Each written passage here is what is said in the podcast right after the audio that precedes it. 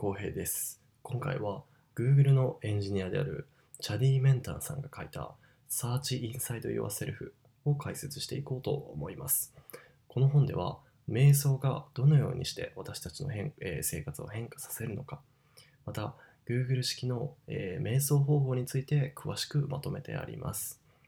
まず結論からお伝えすると、瞑想は前頭葉を変化させることで集中力や創造性、共感力を向上させてくれる。また反応的にならずに感情をコントロールしやすくしてくれるという効果があります。まず最初に、えー瞑想の利点について深掘りしていきたいんですが、えー最近研究で分かったことがありまして筋トレすることで筋肉が発達するように脳もトレーニングすることで鍛えられると、えーいうことが分かったんですねそしてその脳をトレーニングする方法が瞑想だったんです、えー瞑想を実際に8週間行った女性が、えー脳の前頭葉をその後検査したところその前頭葉の中が変化していたんですね。実際その瞑想を8週間行った後だと感情をコントロールする助動的知能が一気に向上していたり1万時間以上瞑想を行った、えー修行僧と脳の反応が同じ方向にシフトしていたということが分かったんですね、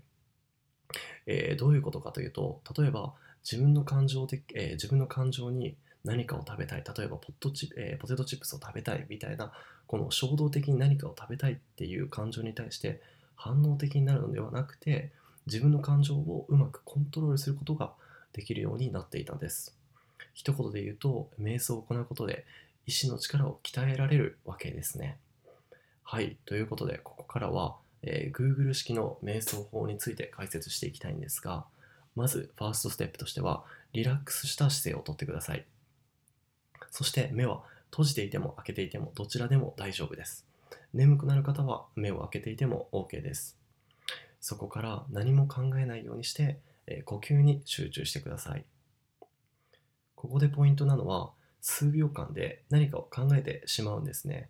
ただ重要なのは無理に考えないようにするのではなくて雑念が湧いてきたら雑念が湧いてきたということを一度理解してもう一度呼吸に意識を戻すことです。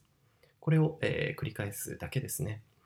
えーここで、えーどれぐらいやればいいのか時間についてはこの本では記載されてないんですがぜひ自分に合った時間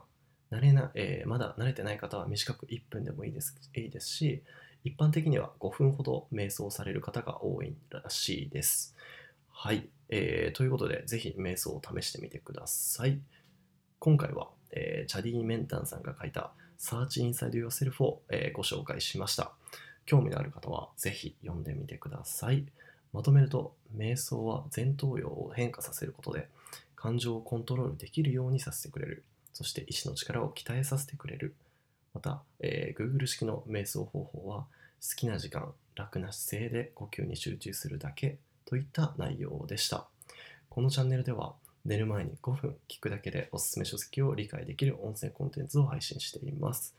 また、YouTube では実際に本のノウハウを30日間試したプロセスや結果のレビュー動画も投稿していますので、ぜひ登録お願いします。今日もご視聴いただきありがとうございました。それではおやすみなさい。